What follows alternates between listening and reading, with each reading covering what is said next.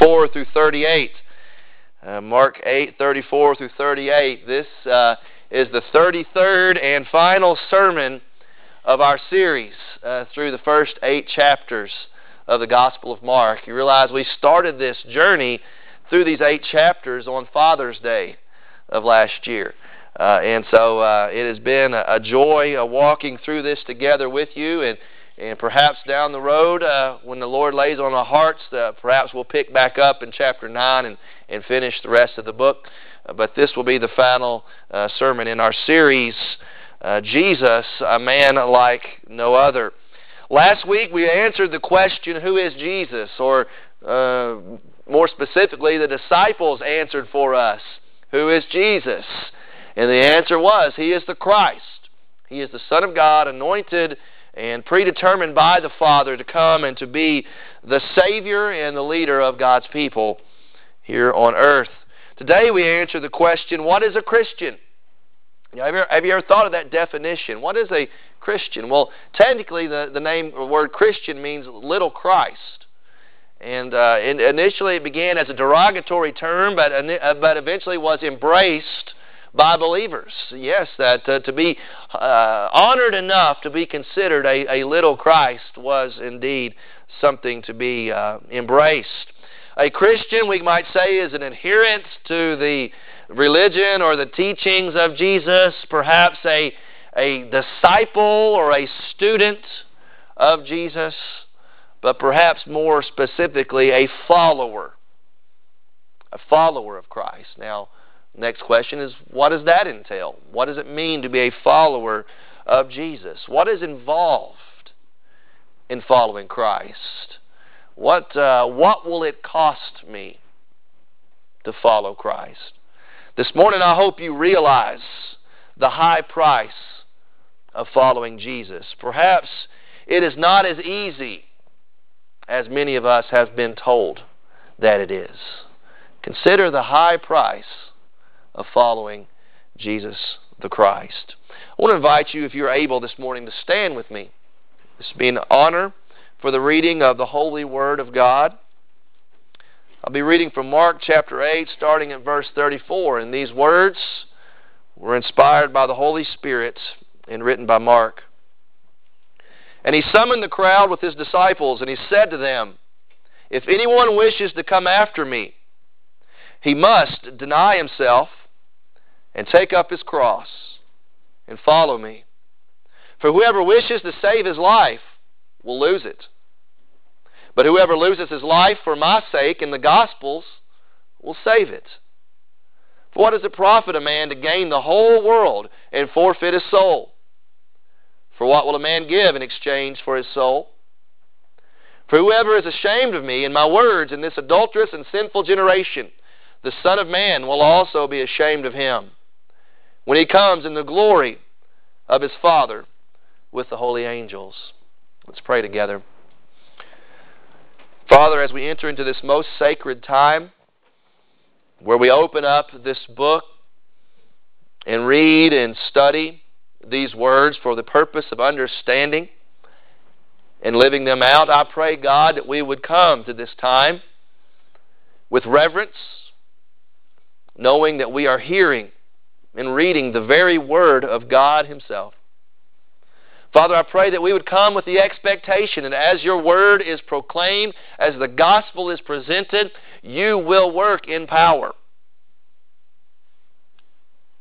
to draw the lost to salvation in Christ before it is too late.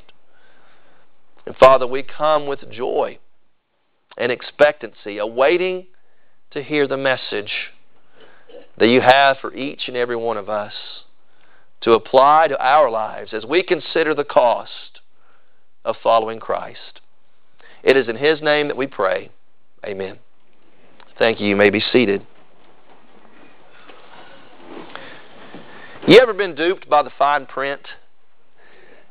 Know, perhaps you signed a lease on an apartment and not realizing that you would have to forfeit your deposit uh, if you left early or did something to the facility, or perhaps you signed up for this credit card because of the killer interest rate, only to realize that a few months down the road that interest rate would just balloon uh, way larger than it was initially. This past week, I fell victim to the fine print. Now, we went uh, a couple weeks ago uh, to J.C. Penney and shopped and bought some clothes and stuck the receipts in my wallet. And lo and behold, last week I was cleaning my wallet out and found the J.C. Penney receipt. Also found attached to it one of those coupons, you know, that they print out sometimes and give you with your receipts. And this thing said, "You spend twenty dollars and you will save ten dollars off your next purchase." And I was like, Amen. You know, I, I need some undershirts, honey. Let's go to J.C. Penney's.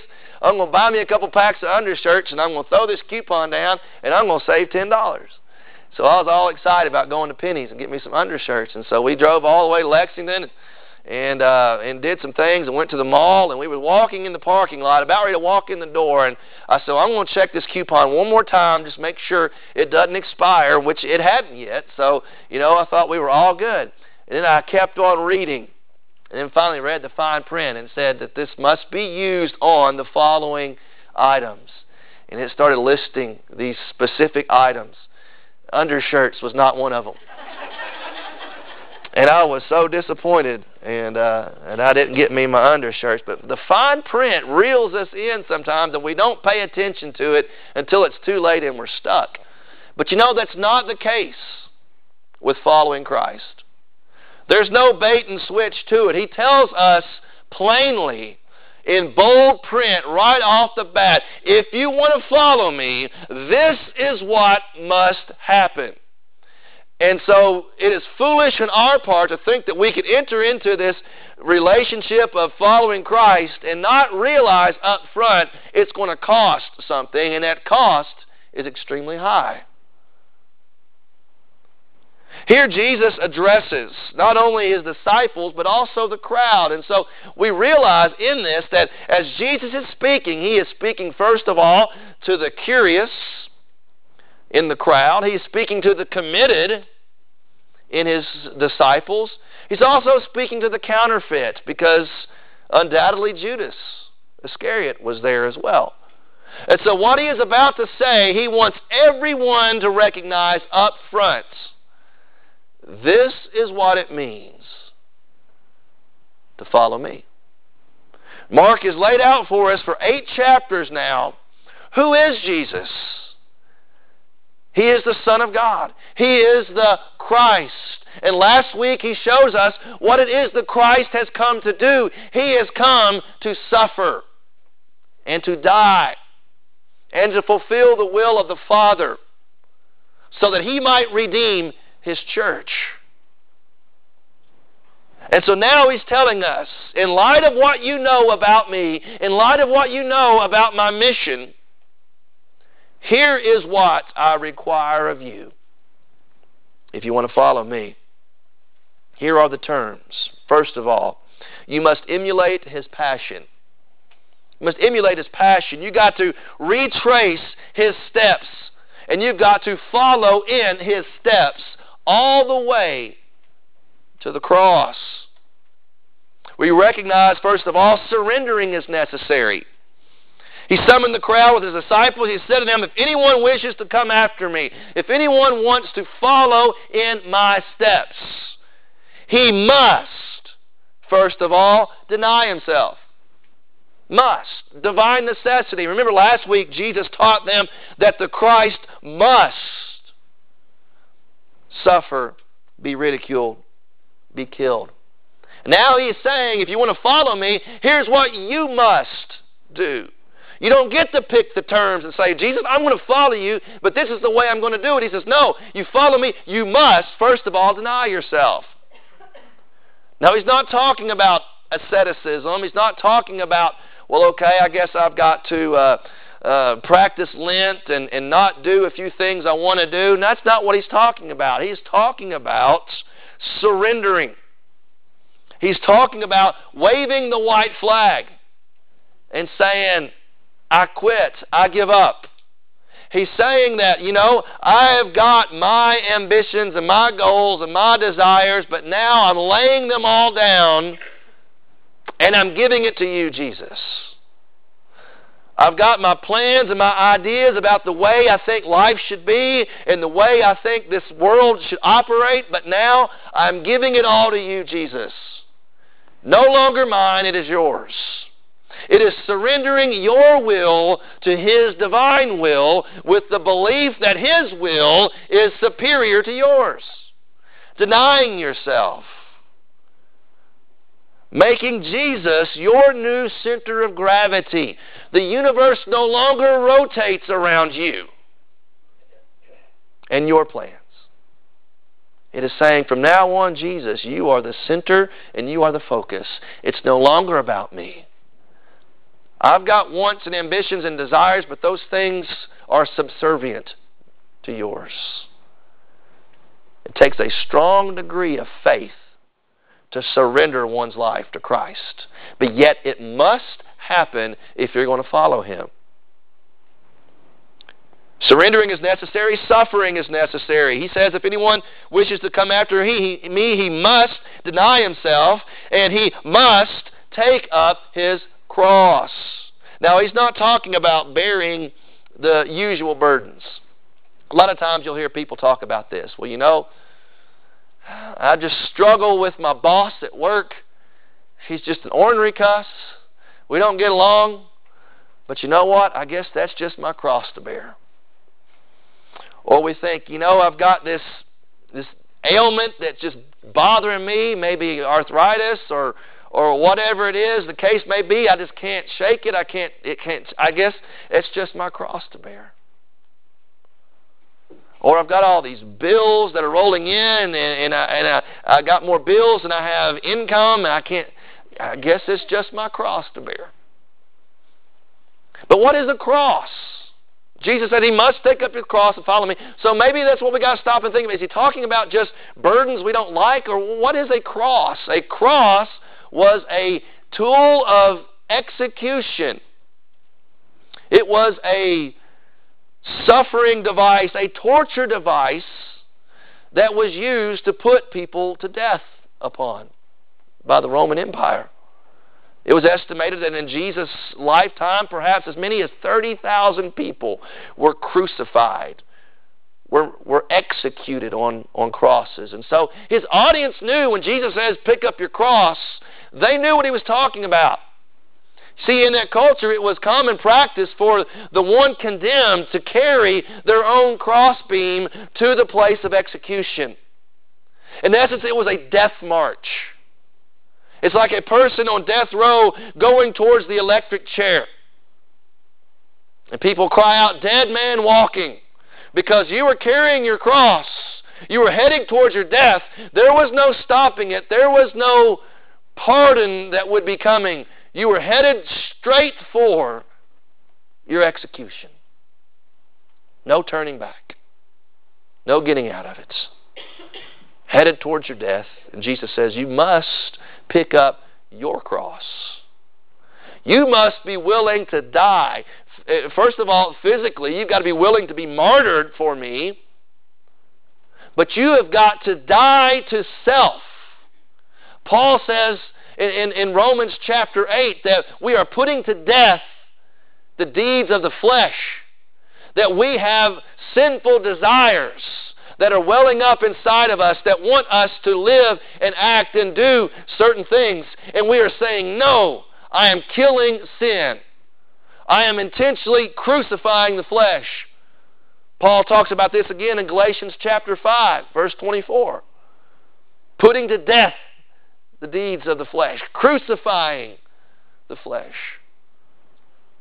dying to our own selfish desires by the power of the Holy Spirit. Willing to die to self. Willing to lay down your life and surrender. Be executed on the cross. By the way, a person could not crucify themselves, they had to be crucified. They had to have someone else administer the entire act of crucifixion. And we need the power of the Holy Spirit to fight the desires of our sinful flesh. Now, crosses are a very popular form of jewelry.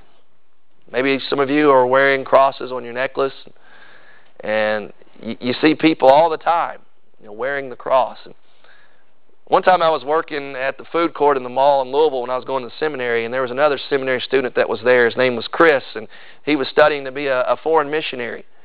And so he was very evangelistic in his uh, in his whole mindset and all of his his uh, his life. And uh, so me and him are working the front line, and a customer comes up, and uh, guy has a big old cross hanging on his necklace. So Chris says, "You know, I, I like your like your cross there on your necklace. It's pretty cool." And the guy says, "Yeah, I thought it was cool too." And Chris says, "Does does that hold any special significance for you or anything?" And the guy says, "No, I just I just thought it looked nice." And Chris goes, You know, it's kind of odd. He said, You know, a, a cross was a, a tool of execution, a torture device. And that would be the equivalent of walking around with a, an electric chair hanging on your necklace or, or walking around with a noose around your neck. You know, I don't see that would be very cool.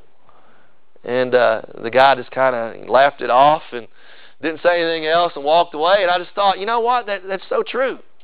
So many people walk around with the cross thinking it's an emblem of, uh, of, of, of, happiness, it's an emblem of, of uh, fashion, when Jesus said it's an emblem of suffering. You've got to be willing to suffer. You've got to be willing to lay down your life and follow me. Suffering is necessary. And by the way, not fulfilling your own selfish desires is hard. It takes suffering to overcome your own willfulness. Suffering is necessary, submitting is necessary. Verse 34, he says, You must deny yourself, you must take up your cross, and you must follow me. That means make Jesus the authority of your life. A lot of people want a Savior. A lot of people want that get out of hell free card. A lot of people want that fire insurance, but they don't want a Lord. They don't want a master. They don't want a king who is going to command them, who's going to expect obedience every step of the way. We want a friend. We want Jesus as our homeboy. But is he your Lord? Is he your authority? Does He hold sway over your life and give you direction and expectations? Submitting is necessary if we're going to follow in His steps. Most of us familiar with the poem Footprints. You know, the person says they look back over their life and they see one set of footprints in the sand, and the Lord says, That's the time when I carried you. Times of trouble and difficulty, and that's, that is so true. But also, we can think about it like this. In our life, there ought to be times we ought to be able to look back and see only one set of footprints. That's the footprints of Christ. And that means that we are so closely following Him, we are literally walking in His steps. That we're not taking our own path, we're not taking our own side routes, but we are literally following in the same way that Jesus is heading. You know, we want to arrive where He is at. To follow Christ means ultimately there is a goal in mind. We want to arrive where Jesus is at. Jesus walked a pathway of suffering to glory. And there's no other way. There's no shortcut. There's no scenic routes. We got to follow in his steps if we want to come after him. You must emulate his passion, his willingness to lay down his own glory, to follow the will of the Father, suffer and die on a cross so that we might be saved. You must emulate his passion. You also must embrace his paradox. What is a paradox? A paradox is something that appears contradictory on the surface but yet it is true. We see that in verses 35 through 37. He says, Whoever wishes to save his life will lose it. Well, there's a paradox right there. It's the futility of your safety. The futility of your safety. Self preservation, according to Jesus, is disastrous. We want to save your life. It's the, it's the image here of being on trial for Christ, and you can recant your faith and walk away free. Or you can hold on to Christ and suffer a martyr's death. Jesus says self preservation, saving a desire to save your own self and not be crucified and not pick up your cross. He says the end result is death. You will lose your life. Now, Mark was writing to people who were being persecuted by the Roman Empire. They had to make a decision. Were they going to cling to Christ or would they deny Him? Same question can be asked of us. We might not live in the Roman Empire, but we live in a culture where the, where the beliefs and the views of Christians are being persecuted. We're living in a day and age where you go on social media and you dare say something that is biblically true yet politically incorrect, you will be ostracized and you will be shamed. And you will be criticized. And the question you have will you desire to save face and give up your commitment to Christ? Or will you be willing to suffer to the point of death, if need be? The futility of your safety Verse 35, it is mirrored by the fidelity of your Savior. We need to trust in Him and trust in His faithfulness. The, willing, the, the reason that we are willing to deny ourselves, pick up our cross and follow Him, is because we believe He is faithful. We believe there is some sort of reward and some sort of payback for this to make it all worth it. If it wasn't, then why do it?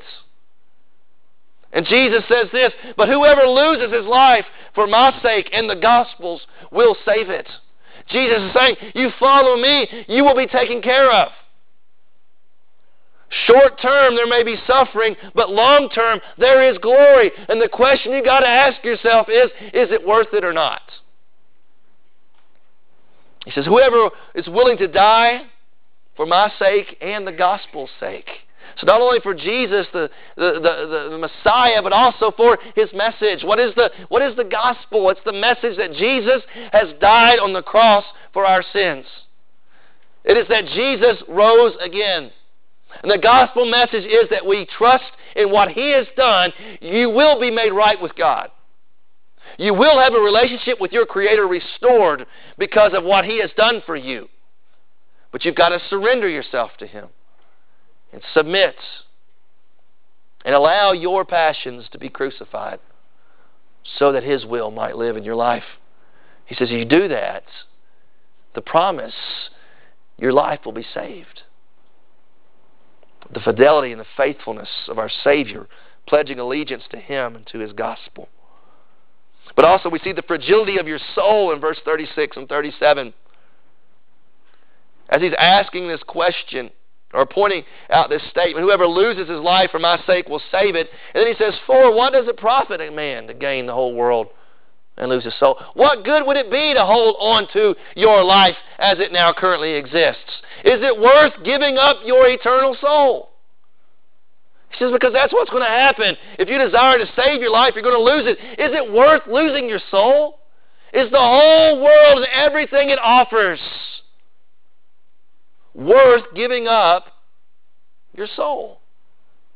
And he's using financial language here, that of gain and loss and counting the cost. You got to determine this Jesus thing, is it worth it or not? Would I rather have the world and all it offers, or would I rather crucify the desires of the flesh and have Christ and His promise of life? Weigh it on the balance. What's more important and what's more valuable to you? What will a man give in exchange for his soul? The answer ought to be nothing. But yet, there are so many people that want to hold on to their own sinfulness because the world is so alluring. But yet, it's temporary. And it is opposed to God. You can't be a friend of the world and a friend of God at the same time. You've got a choice to make. And Jesus said, You must embrace this paradox. Nothing in this world is worth losing your soul for. You got to lay it down and receive Christ. Finally, you must emphasize his parousia. Anybody here know what the word parousia means? It's a Greek word. It means his presence. It refers to the second coming. It's a theological term. It's one of them 50 cent words. His parousia, his return. He's coming back. And we need to emphasize that in our life, and we need to emphasize that in the lives of others. Because Jesus speaks of it in terms of certainty. It's going to happen. And because of that, we, it ought to be a time of consideration for us right now. You need to consider what is your relationship with God? What is your stance with Jesus Christ? Now is the time to ponder this. Because later on, it's going to be too late to do anything about it. Now you've got the opportunity to know you are right with God. Jesus says in verse 38 For whoever is ashamed of me and my words in this adulterous and sinful generation. And so the thing you need to consider is this Are you ashamed and adulterous? Are you ashamed of your commitment to Christ? Are you adulterous in your relationship with Christ? You have pledged to follow Him, yet you have forsaken Him and pursued the world? Is that a description of your walk with Christ, ashamed and adulterous? Or are you proud and committed? Are you faithful? There will be moments where you waver. There will be moments where you're tested. There will be moments when you fall and stumble. That is true. But overall, is there a pattern in your life where you are ashamed of Christ? Is there a, a predominant pattern where you are adulterous and pursuing the desires of the world instead of the Word of God? You need to consider this in light of His return because He says, Whoever is ashamed of me, the Son of Man will also be ashamed of him when He comes. When He comes. When He comes. He's speaking of it in terms of a, it's a done deal. It's going to happen. It's inevitable. It's a promise. When He comes, the Son of Man will return. His presence will be manifest here on earth once again. That moment is going to happen. And when it does, it will be a first of all a time of condemnation for those who are ashamed in pursuing the ways of this world. Because he says the Son of Man will be ashamed of him. In other words, he says it like this If you are ashamed to make a stand for Christ now, he will be ashamed to take a stand for you in the judgment. When he returns, it will be a time of condemnation. Just as he promised, I will return, he has promised there will be a judgment, and he has promised there will be condemnation. There will be a price to pay for those who are clinging to their sinful way of life, refusing to humble themselves and follow Christ. It'll be a time of condemnation if you love your sin so much that you refuse to come to Christ. It'll also be a time of coronation. He says, The Son of Man will also be ashamed of him when he comes in the glory of his Father with the holy angels. You see, the return of Jesus is going to be uh, dramatically opposed to his first coming. You see, the first time he came, there was agony. The next time he comes, he says, in the glory. The first time he came, there was separation between he and the Father when he cried out, Why have you forsaken me? when he was on the cross bearing our sins. But yet, when he comes back again, he's coming in unity with the Father. He says, In the glory of his Father, the Father's glory will be upon him when he comes. The first time he came, there was loneliness as he was on the cross, forsaken by his own disciples, forsaken by the Father as he suffered for our sins. But yet, when he returns, he's coming with the company of the holy angels. You see, it's going to be a very different picture The world doesn't want to buy into this picture of a suffering Messiah. You know, that's too weak for me, or that's too foolish for me. And Jesus says, You either buy into it now, or you will see the glory of the Son of Man when He returns. But yet, if you're ashamed of the suffering of Christ, if you are ashamed of the cross now, He will be ashamed of you when He returns in His glory, when He is crowned King of kings and Lord of lords, and all of His enemies are thrown beneath His feet. The question for you where will you be on that day? Where will you be when He is crowned? Where will you be when the justice of God is meted out? You need to realize the high price of following Jesus. We, we live in an age of easy believism, don't we? Or you might ask somebody, well, how does a person become a Christian? And they can say, well, all you got to do is this you got to raise a hand, you got to say a prayer, got to walk an aisle, got to get baptized, and then boom, instant. Christian, that's all you need to know. What does Jesus say? If any man wants to come after me, he must and there's nothing on here about any kind of external rituals that you got to practice. And those things are well and good. I'm not condemning walking an aisle and getting baptized. I, I encourage that. But that's not going to save you. That does not make you a Christian. It might make you a member of the church. That's easy to do. But it don't make you a member of the family of God. There's a high price attached to that. You got to deny yourself take up his cross and follow him. Must. It's the only way. But yet we've watered it down and we've dumbed it down so much in our appeal to try to bring as many as we can with well intentions. But are we are we guilty of duping people with fine print? Not telling them this is what Jesus expects of his followers becoming a disciple, learning to lean through the trials and the difficulties of life. Because it's hard. Following Jesus is hard. Dying to self is difficult. We don't want to do it. But the question we got to ask are we willing to pay the price? You know, people pay more money for premium coffee than they do the cheap stuff. People pay more for high fashion than they do the generic stuff. And the reason why is because, for whatever reason, it's worth it to them. If it's worth it, if something is worth it to you, you will pay more for it than you would the other. There is a high price attached to following Christ. But think about it like this the price is steep, but the payoff is sweet.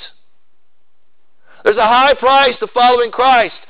Denying yourself, taking up your cross, follow Him. It's hard. He expects a lot out of you in that. But He says it's worth it.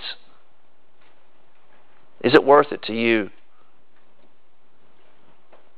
Because you know what? The cost of holding on to your own selfish existence, the cost of doing that is much steeper.